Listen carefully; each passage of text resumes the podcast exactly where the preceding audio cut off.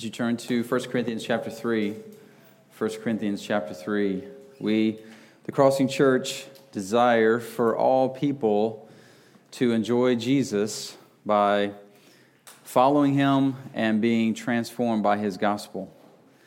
And uh, because we're chasing after that, there's a lot that goes into uh, seeing that happen with intentionality.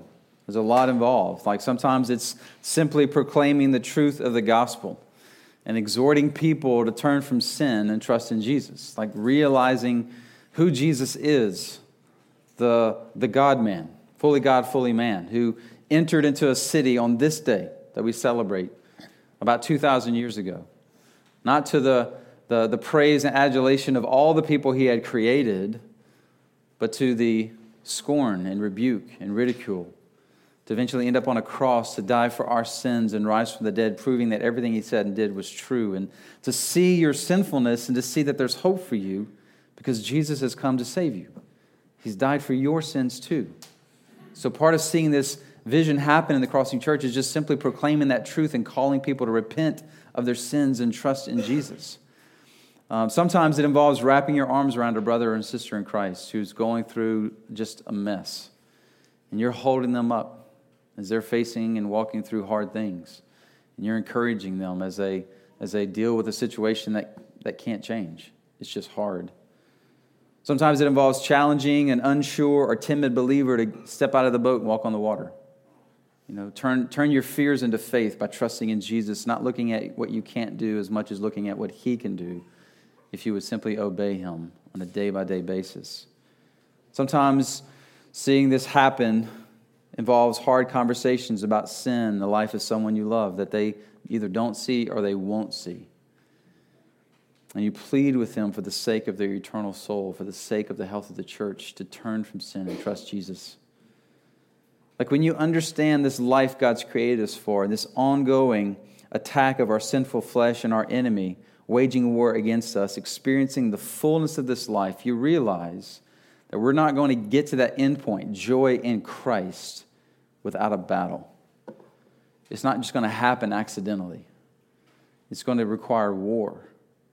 War against our flesh. War against our enemy. There is a place for encouragement, and there is a place for hard words.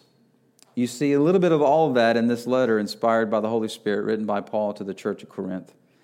And he begins with some very hard words that open chapter three. But I, brothers, could not address you as spiritual people, but as people of the flesh, as infants in Christ.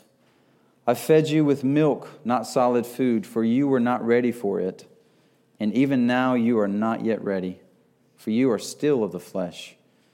For while there is jealousy and strife among you, are you not of the flesh and behaving only in a human way? For when one says, I follow Paul, and another, I follow Apollos, are you not being merely human? What then is Apollos? What is Paul? Servants through whom you believed, as the Lord assigned to each. I planted, Apollos watered, but God gave the growth. So neither he who plants nor he who waters is anything, but only God who gives the growth. He who plants and he who waters are one, and each will receive his wages according to his labor. For we are God's fellow workers. You are God's field, God's building. According to the grace of God given to me, like a skilled master builder, I laid a foundation, and someone else is building upon it. Let each one take care how he builds upon it. For no one can lay a foundation other than that which is laid, which is Jesus Christ. Now, if anyone builds on the foundation with gold, silver, precious stones, wood, hay, or straw, each one's work will become manifest, for the day will disclose it, because it will be revealed by fire, and the fire will test what sort of work each one has done. If the work that sur- anyone has built on the foundation survives, he will receive a reward. If anyone's work is burned up, he will suffer loss, though he himself will be saved, but only as through fire. Father, we are grateful for your word.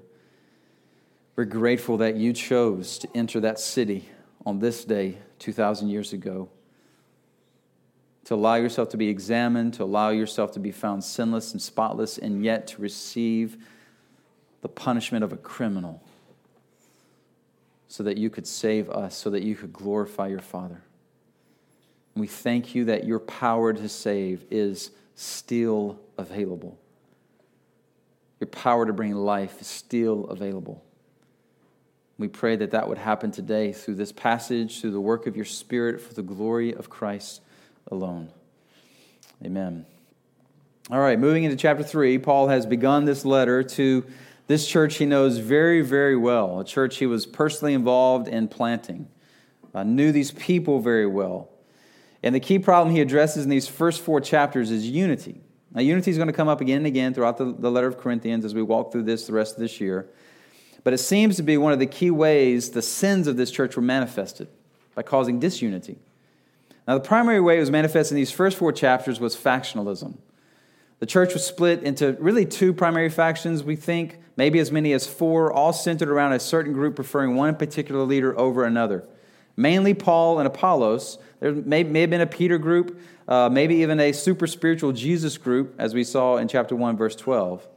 Paul first seeks to crush this factionalism by focusing their attention on the gospel as the ultimate manifestation of God's wisdom and power. Like, one reason that we don't have to be divided is because of this common bond that we share in Jesus Christ and Him crucified. Uh, God's wisdom and power through the gospel is greater than the wisdom and power of humanity. The Corinthian culture valued this power and, and wisdom of, of humanity, the pride, the arrogance, the, the speaking ability, making much of yourself, impressing others so they would become your fans. They were all characteristics of public speakers and public leaders in Corinth, the city, from which these people were saved out of that pagan culture, and it was expected that they would evaluate their church leaders in the same way. And Paul just crushes that. He tells them, I intentionally refused to be like that because I didn't want you to put your faith in me, the great speaker, the, the wise counselor, and not God, so that you would see in a humbled, crucified Savior a message of salvation that cannot be gained through your power and wisdom, but can only be gained through the wisdom and power of God, through your humility, through your brokenness, through you admitting I bring nothing to the table.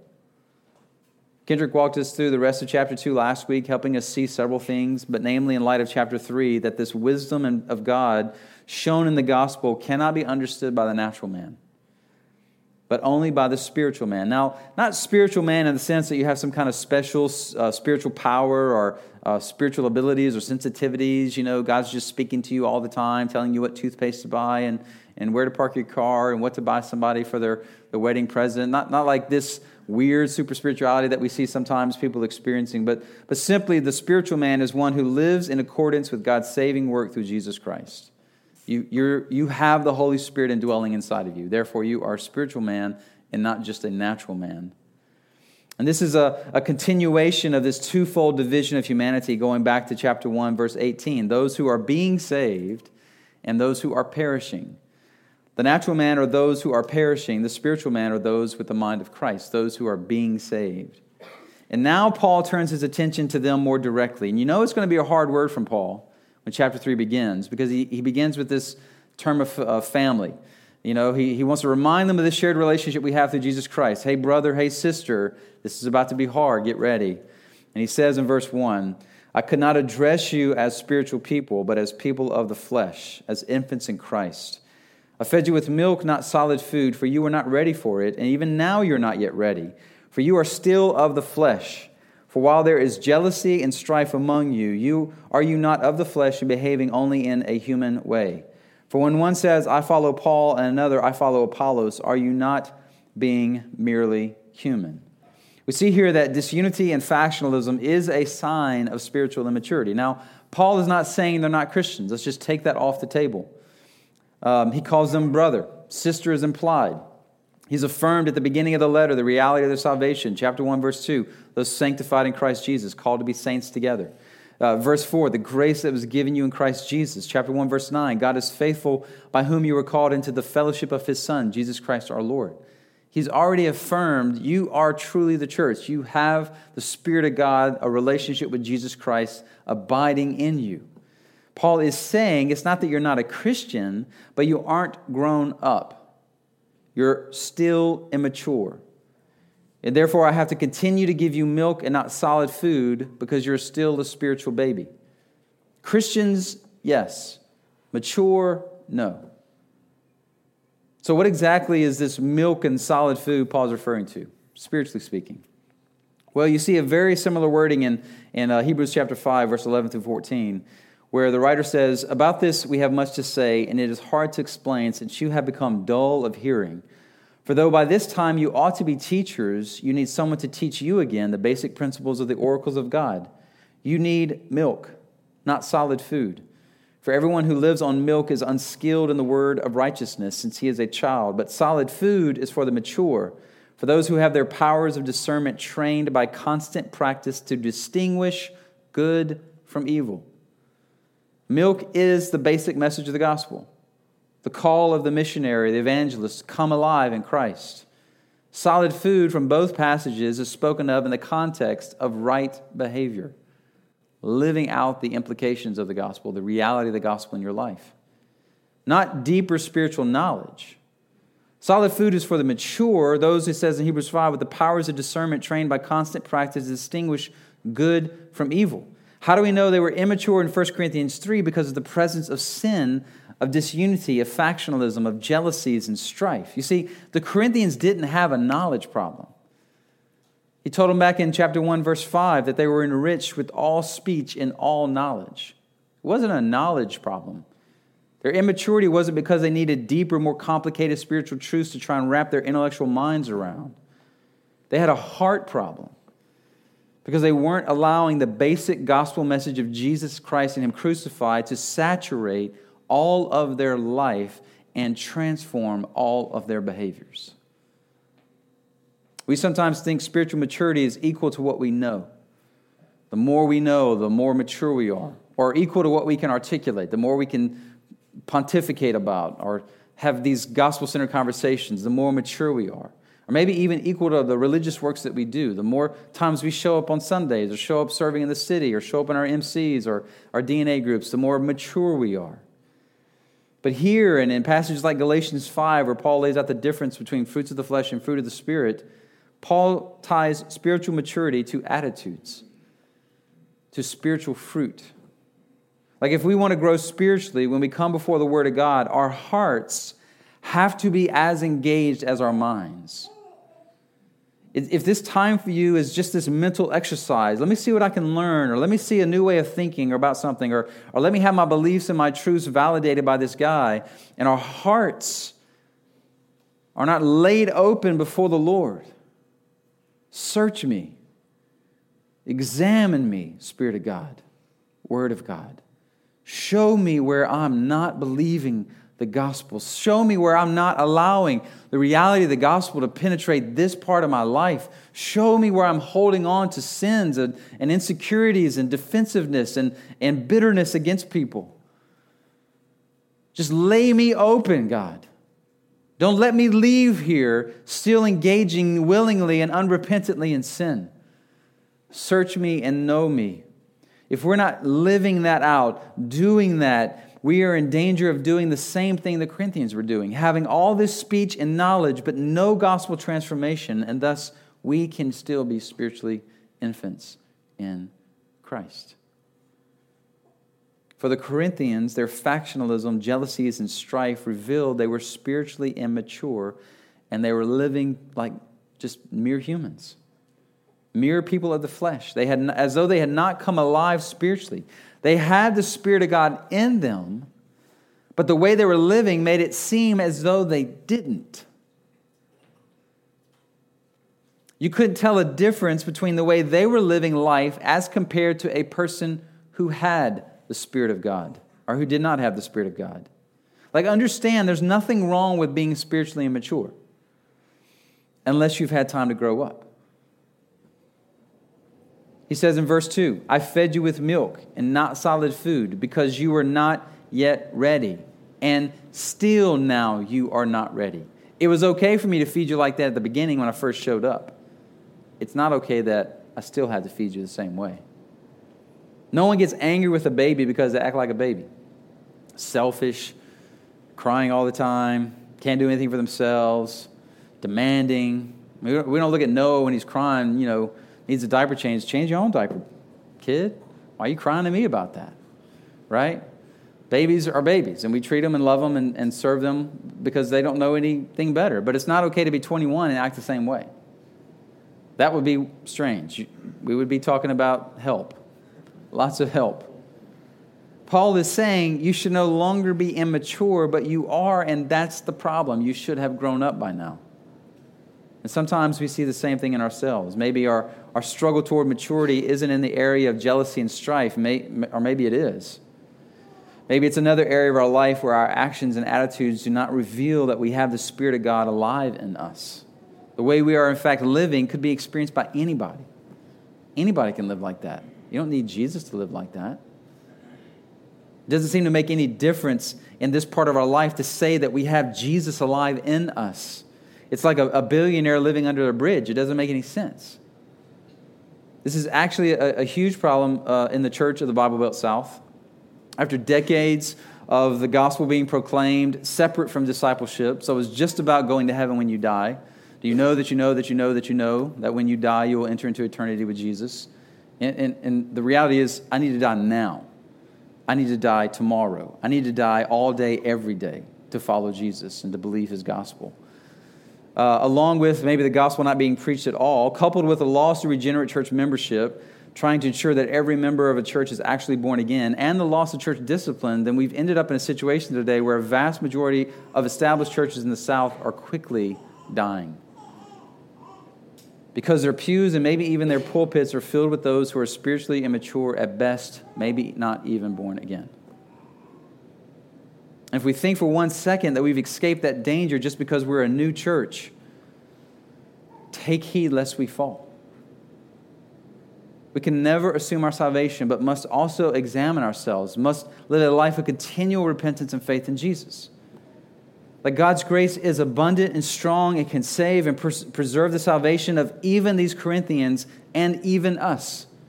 But us, like they, would do well to place our lives before the mirror of God's Word and be exposed by the Word of God and the Spirit of God, and to have every single corner and area of our lives turned upside down, inside out, like a spiritual spring cleaning. Is there any area of my life that is inconsistent with how I'm claiming to be? I'm professing to be this follower of Jesus. Is there any area of my life that that's not being experienced and is visible and known? Like we, we do this thing every year uh, as, as leaders, we assess each other. It's not very much fun.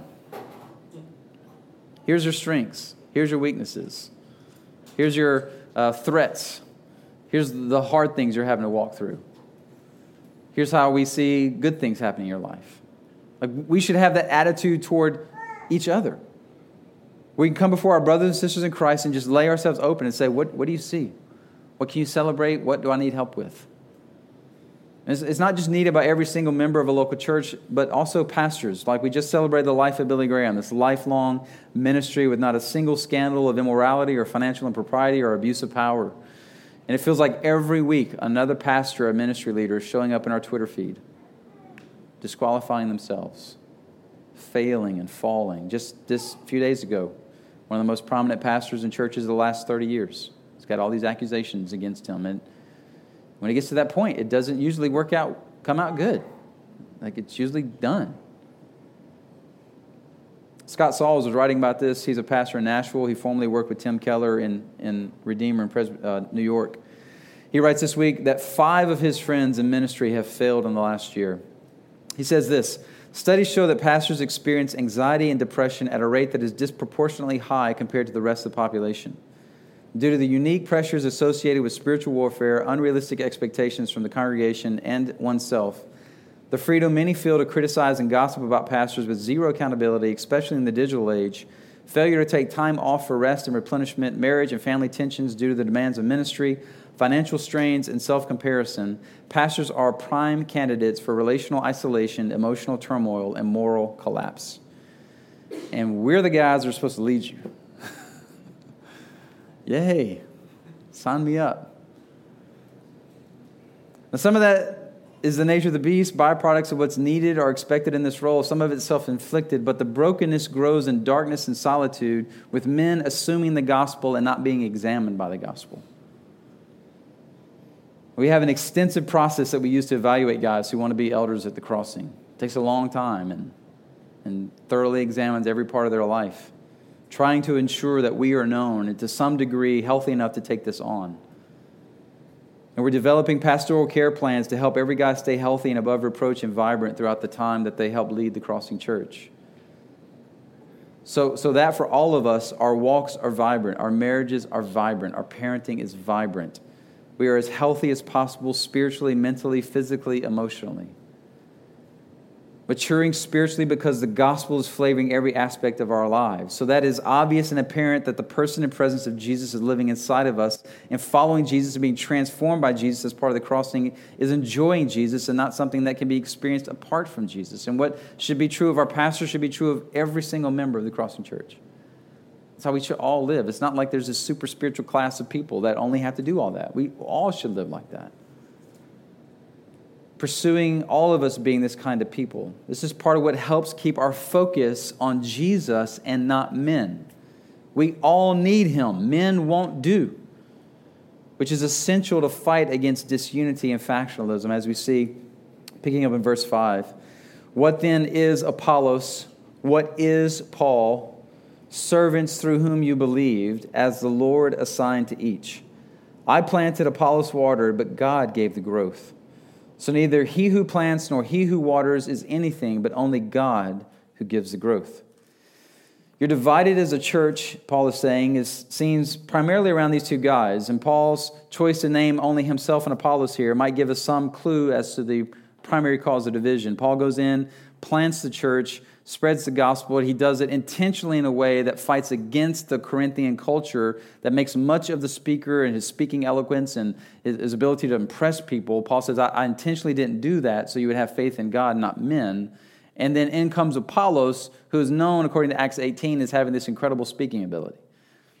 It's like the people of Corinth, who, who had still more of the city of Corinth inside of them than Jesus at times, were evaluating Apollos and saying, hey, he, he does this a lot better than Paul does. So I'm with him.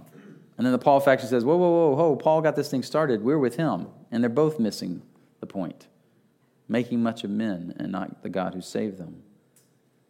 So here Paul attempts to crush this disunity by pointing out that this is a result of misplaced loyalty. Why are you showing so much loyalty and adoration to these men? Who are they compared to God? They're just servants. Like the Greek word there is diakonos. We get our, our word deacon, literally servant. Or in the analogy, it's really more like a farmhand, a day laborer.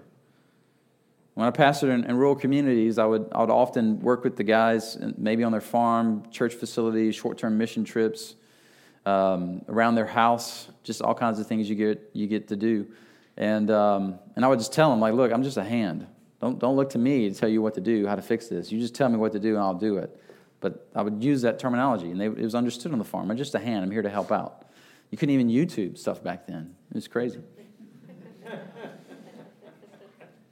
Paul says it doesn't matter who plants or who waters. Verse seven, they are nothing. It's God who gives the growth. It's God who is something. It's God who energizes life. Like the farming analogy probably meant more to them in the first century than us today, who maybe sometimes think that food just grows on the shelves of the grocery store. But everyone understood in the agricultural society where things come from. And even the Jewish mindset, they saw God as eminently tied to the, the creation of life and food and grain and, and so forth. Psalm one oh four, verses fourteen and fifteen. He, God, causes grass to grow for the livestock and provides crops for man to cultivate, producing food from the earth, wine that makes human hearts glad, making his face shine with oil, and bread that sustains human hearts. Like we have this role as Christian leaders and pastors, but our role is limited because what really needs to happen in us is something only God can do. Like we can't do this. It's it's often a prayer of mine when, when I'm preparing to preach or, or putting together a sermon. Like, this sermon's not going to fix anybody, God. Only you can fix what needs to be fixed in us. It's just a bunch of words. Paul has taken this hyperbole to the extreme, maybe, in verse seven. So neither he who plants nor he who waters is anything. Really, Paul? Nothing? I mean, come on, give us, give us something. But we know this is hyperbole because of the rest of the passage and the rest of the New Testament. We're, we're about to see that while we're nothing as laborers, our labors will be evaluated and assessed, so much so that we can be rewarded for these labors if we're laying up treasures in heaven. So we're doing something enough to be assessed. And we know in the rest of the New Testament, it's a noble thing to aspire to be a pastor or elder. And we give honor where honor is due. Even later in chapter four, Paul will talk about his role to this church as a spiritual father whom they have imitated. So, so don't get lost in Paul's analogy and hyperbole that Christian leaders are, are really nothing. The point is, as compared to God, we are nothing. The problem in this church, which was leading to factionalism, is they were making too much of their leaders. And some churches who beat their pastors down, who keep their pastors humble, who don't respect or honor their pastors, don't love their pastors, an opposite message would be needed. Maybe First Timothy five, seventeen through eighteen, let the elders who rule well be considered worthy of double honor, especially those who labor in preaching and teaching. For the scripture says, you shall not muzzle an ox when it treads out the grain, and the laborer deserves his wages. But that wasn't the problem in Corinth. They were making too much of these guys and putting their loyalty and adoration that should be reserved for God on these men and allowing them to divide as a church. And so Paul says, who are these guys? Who's Paul? Who's Apollos? They're just day laborers. They didn't die for you. They weren't crucified for you. They're nothing compared to God. Like, this church needed to know what one author wrote about this analogy. The point of Paul's analogy is that the progress of the gospel is the work of God. When it comes to church growth, whereas ministers, denominations, and institutions are contingent, only God has absolute significance. To accord Christian leaders too high a stature is to ignore their impotence without the power of the life-giving Spirit. Completely powerless apart from the God working in us. We are completely, totally dependent on the Spirit of God to produce any good and lasting work of God that we need to happen in us, in our city, and in the nations. If we're taking any steps as a church toward trying to do any work that is simply the effort and energy and plans of man, may God turn us around or shut us down. We don't need another one of those. We have enough of those. What our city needs is God's power, God's wisdom through the gospel, not our wisdom and power. And if all we're going to experience and try to share is our power and wisdom, we need to shut this thing down now because we're not a church. We're just a hangout club or something. Only God brings the growth. We're just field hands doing the task that the Lord has assigned to us. Notice the sovereignty of God even over that. Like, several years ago, a group of guys went out to plant a church. And a mutual friend of, of ours told me, you know, of course that church is going to be successful. Those guys are superstars. May that never be said of us. Not only because we're not superstars, but because we want to see the power of God working in us, not our abilities, our wisdom, and our power. If anything good happens, we don't want the glory reserved for the one alone who gives the grace and provides the growth. The question for us could be, are we giving our leaders too much loyalty, more than God? And we try to do certain things like shared leadership and other things to not build the crossing around a particular personality. There's so many things we do. We, we maybe should make a list one day, because there's a lot, even the lighting in here. Like, we don't we don't have everything dark in the spotlight, because we're not in the spotlight. God's in the spotlight when we sing and when we preach. It's always something we're going to have to fight against, even though we're doing a lot of things to try to fight against it now. And, and you need to be, you need to know that, that anything good that we're a part of happening in your life is solely the result of God and His grace. Um, like, we know ourselves. We know how broken we are and how dependent on Jesus and His gospel we are. I'm continually amazed that I get to do this. I'm continually grateful that we, I, us, haven't made shipwreck of our, our marriage, our family, our, our ministry. Because we're prone to fall into the same sins that you read in the headlines, all, as all these other guys have fallen into. None of us are above it. We need Jesus desperately as your pastors.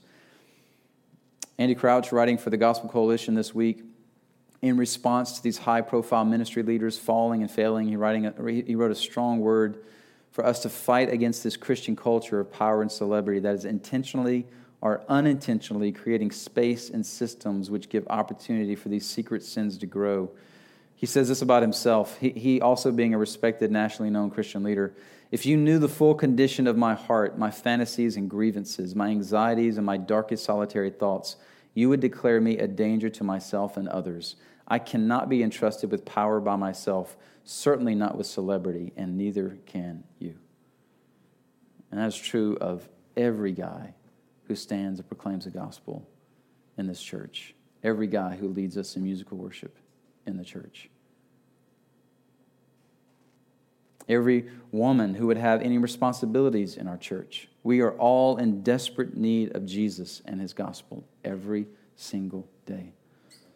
And we hope and pray we are so set up that you see that, you know that, and you see us running to Jesus. And if we're not, please, please hold us accountable because you love us. We need the body to love us and not let us destroy ourselves, our families, and our ministries. So don't, don't put us on the pedestal. Put Jesus on the pedestal. Don't be loyal to us above Jesus. If that's an issue for you today, then heed that. But the application could, could also ask, who or what grabs more of our loyalty and affection other than God, that we're most prone to make much of over and above God, who is the one who is ultimately responsible for the good work he does in us? Like it might be yourself. Like you put yourself on a pedestal. Like I do these spiritual things, I make my spiritual life and growth happen in me. I'm responsible for my own spiritual life and growth. So in order to experience spiritual growth and health, I have to do spiritual things. Read my Bible, pray, attend worship gatherings, give, and serve. And some of you are thinking, isn't that true? But if you're doing those things thinking you are producing the growth in you and it's not flowing from God and what he's already done through his son Jesus, then you're simply going to be a religious person. Full of outward activity, but dead on the inside and spiritually immature at best. Like from our first breath, we are receiving from him. We wake up, we open our eyes, and we are alive. And we've done nothing to keep ourselves alive all night. He's preserved our physical life. We wake up and we believe in Jesus. We've done nothing all night long to preserve our faith in Jesus, to wake up in our right mind, to wake up with physical and spiritual capabilities. So the, the first breath and, and physical awareness of waking up in the morning, we've already received God's grace just from the night before, before we ever take our head off the pillow. And then everything else we do the rest of the day is in response to the grace he's already given us through his son Jesus. Physically, spiritually, relationally, emotionally. By God's grace, if we keep that order set and all that we do, God will use that to grow us and use us to help others grow. But if we get that backwards, now it's just your wisdom and power apart from gospel motivation, then you'll just be piling up religious outward appearance. The first question we ask ourselves every morning is not, God, what can I do for you today? The first question we ask ourselves, God, what have you already done for me? That's where we start. And then out of the gospel, as we focus on that, as we meditate, rest, enjoy, savor, how sweet that is, how good that is, now we go and live out this life he's called us to live. Let's get in the fields and labor. And all of us are on equal ground as fellow workers, serving the one true God. So let's not make too much of the leaders God gives us if we're prone to do that. The reality is, they, us, we are ultimately evaluated and held accountable for God, by God. So we need to labor well, because if we don't, that also leads to disunity and divisions. Picking up at verse eight. He who plants and he who waters are one, and each will receive his wages according to his labor. For we are God's fellow workers. You are God's field, God's building. According to the grace of God given to me, like a skilled master builder, I laid a foundation, and someone else is building upon it. Let each one take care how he builds upon it, for no one can lay a foundation other than that which is laid, which is Jesus Christ.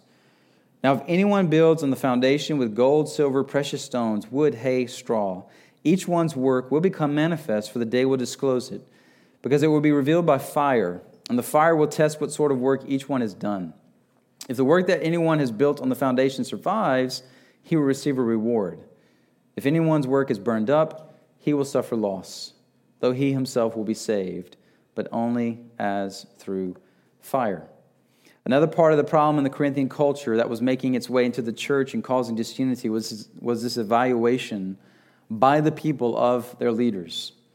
They're evaluating Paul and Apollos, saying, I like him better than him. He's got my loyalty, not that guy. And Paul will deal with this more in chapter four.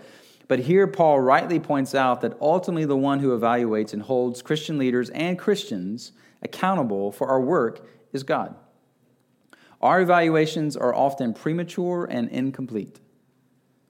We don't know everything, and we judge too soon the work that someone else does.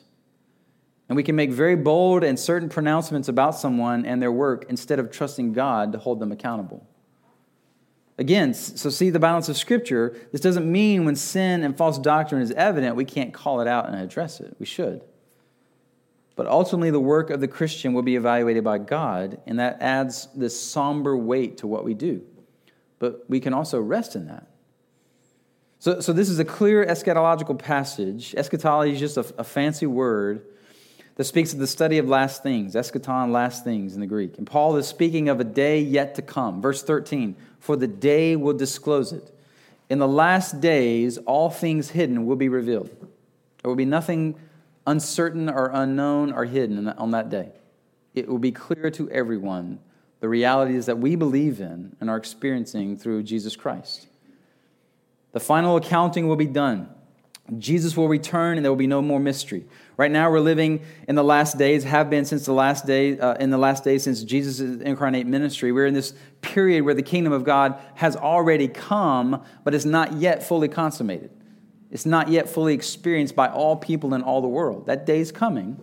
We're in what, what's called theologians the already not yet time of the kingdom of God. Already here, but not yet fully consummated. So while we see the beauty of Jesus and his kingdom growing, to many in our world, it's inconsequential, even dangerous and evil. For now, those with the eyes of faith see Jesus as King of the universe, and by his grace, we willingly bow and submit before him and lay down our lives for him. When that day comes and Jesus returns, all will bow. Everybody. The question is not, will everyone bow before Jesus? The question is, will you bow now willingly out of love that you receive by his grace, or will you bow then as part of your judgment? Now notice this judgment is not a judgment of people, but of works. So this is not the final judgment of all humanity where the result is heaven or hell, as you see in places like Revelation twenty and Matthew twenty-five. This is a judgment of the works of Christians. The judgment of our eternal state has already happened in Christ. So our salvation is not being evaluated because it's rooted in the person and work of Christ. Jesus tells us in John chapter five, truly, truly, I say to you, whoever hears my word and believes him who sent me has eternal life. Not will get. You, you have it. If you believe in him, the word that he is that he's proclaimed. He does not come into judgment, but notice the tense, has passed from death to life. So we, we've already experienced eternal life as soon as Jesus comes alive inside of you. You've already been judged, not you, but Jesus judged for you. He experienced wrath for us before our Father in heaven. So we've already experienced this life. We already have this life. We have no, we have, if you're in Christ and Christ is in you, you have no fear of judgment day. That's already been decided through Jesus. Romans five, verse one. Therefore, since we've been justified by faith, we have peace with God through our Lord Jesus Christ. Nobody's taking that away. Romans eight one, there's therefore now no condemnation for those who are in Christ Jesus. You'll never be condemned by your Father in heaven. So salvation is not at stake in First Corinthians three. That was decided once and for all when we were justified and born again in Christ. This is a judgment of our works. This is also mentioned in Second Corinthians five ten. For we must all appear before the judgment seat of Christ so that each one may receive what is due for what he has done in the body, whether good or evil. Romans fourteen ten through twelve. Why do you pass judgment on your brother? Or you? Do you? Why do you despise your brother? For we will all stand before the judgment seat of God. For it is written, as I live, says the Lord, every knee will bow to me and every tongue shall confess to God. So then each of us will give an account of himself to God. This is a judgment of reward or no reward. It clearly shows either we're building on the foundation of Jesus Christ with works that will last, or we're building on the foundation with works that will not last. Now, we won't really know until that day when it's tested by fire. And it will either be purified or burned up. And we'll receive a reward or we won't receive a reward. So, so what are these works? And what is this reward? Like, is this where I get to pick out my mansion in heaven? or how many bedrooms I want, or which neighborhood I want to live in, because I want to live around those people, but not those people, right? Or my job for eternity, is this where I get to do those sorts of things? And what constitutes a work that will last and a work that will be burned up? From the context of what Paul has written so far in this passage, it seems like building on the foundation he has laid, the foundation of Jesus Christ and Him crucified, would mean we are doing works empowered by, motivated by the power and wisdom of God, in line with the gospel, and not for selfish gain or adulation or to impress others, but to point people to God so they may place their faith in God and not man. That's everything we've looked at so far in First Corinthians. You see, Jesus and His gospel are not just the entry point into the kingdom of God, and then we move on to other things. He is, and the gospel is, the foundation and the building materials for the rest of the building. Jesus and the gospel are not just the entry point, but they are the essence of the foundation and building that God is building, called the church. It's making Jesus and His gospel the main thing in all that we do, calling people not to make much of us, but of Him. Calling people to see and savor and be captivated by Jesus more than they're captivated by us. See, ultimately, there's some mystery in this, because ultimately we won't know until that day if we've really done a work that will last or a work that won't last. But like Paul, we can, to some degree, when we're so focused on Christ, what we can say, like Paul says, like a skilled master builder, I've laid a good foundation. The idea of reward does not seem to be something materialistic, but the joy and satisfaction and honor that we receive from doing the Lord's work the Lord's way. To hear Him evaluate our work, as He does in the, in the parable of the talents in Matthew twenty-five, and say, well done, thy good and faithful servant. The, the master gave the, the, the servants four, uh, four talents, and, and or two talents rather, and four talents, and five talents. And, and one went out and buried it and was afraid to show up to his master with no work to show that he's done. But the other two went out and they multiplied it, doubled it. And he told them, well done, thy good and faithful servant. There's a reward for you. Uh, this is pretty somber. Just to imagine this. Even though we're not being judged for salvation, our eternal soul and destiny is not at stake, but just to think about standing before the Lord and being held accountable for the works that we've done and having them evaluated by God. Like, who enjoys evaluation? Who's like, yippee, I get to have my boss evaluate my job performance? We as Americans are, even hate it more than, than anyone else, it seems, you know, because we're, we're our own authority. So we don't want anyone evaluating our work or saying we've done good or we haven't done good. Who are we to judge, right? We should avoid hypocritical judging in the church, but this is not us doing the evaluation, but God. And there is no court of appeals. There is no secondary arbitrator to whom you can go and say, hey, can we get a second look at this? You can't call someone else in to audit your records and give a second opinion. This is not only the final assessment, it is the complete assessment. And if you are feeling the somberness and the weight of that, that is a good thing. That's a very good thing. If you're just flippant, I don't care, I'm good. It's a dangerous place to be. Th- this is actually going to help us grow in unity. If we feel the weight of this, the somberness of this, because we will quit evaluating each other. We'll be more concerned about what the Lord says about our work. And we'll look at our brother and sister in Christ, and instead of trying to outdo them, we'll be like, let me help you, because you got to stand before Him as well and give an account. And we'll all together be running to Him for help to do this well, so that we can hear, well done, thy good and faithful servant, and be rewarded for the works that He's done in us and through us. And we're going to be helping each other, not trying to evaluate ourselves above each other. Now, this should cause us to pause and feel the weight of this day of evaluation, but understand we don't have to be afraid.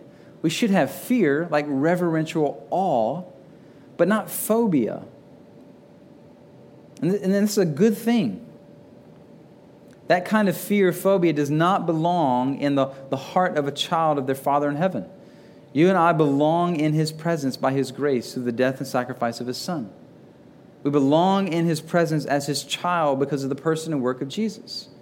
And we don't have to fear this evaluation any more than my kids have to fear my evaluation of them. There's nothing that they're ever going to do that's going to make me look at them and say, you're no longer my daughter. You're no longer my son. And and I, I, they know that. I hope they know that. Tell to them all the time, right? And through Jesus, our Father in heaven feels the same way to a much greater extent about us. In one sense, we are holy and blameless, dearly loved sons and daughters of our Father in heaven. That is always true of us because our standing before God is rooted in Jesus. That's an identity we get through Jesus that can never change because it's his performance that brought it about. But our works, not us, our works will be evaluated for reward or no reward. But, but guys, see even his grace in that. It is God who gives the growth. We are God's fellow workers. We are God's field. We are God's building. By his grace, Paul says in verse ten, we're able to do all that he's enabled us to do. All the works we have done are evaluated, and anything that we've done that is lasting has been done by God's grace. And if we've done a bunch of works that are evaluated and are burned up in the fire, fire, we will still enter into glory just with the smell of smoke on our garments. The point of this isn't to show like some kind of slacker way to live the Christian life. Like this is not the one point five G P A path to graduation. Oh, good. I quit trying so hard. Just kind of coast from here on out. My goodness. Check back down to one Sunday a month.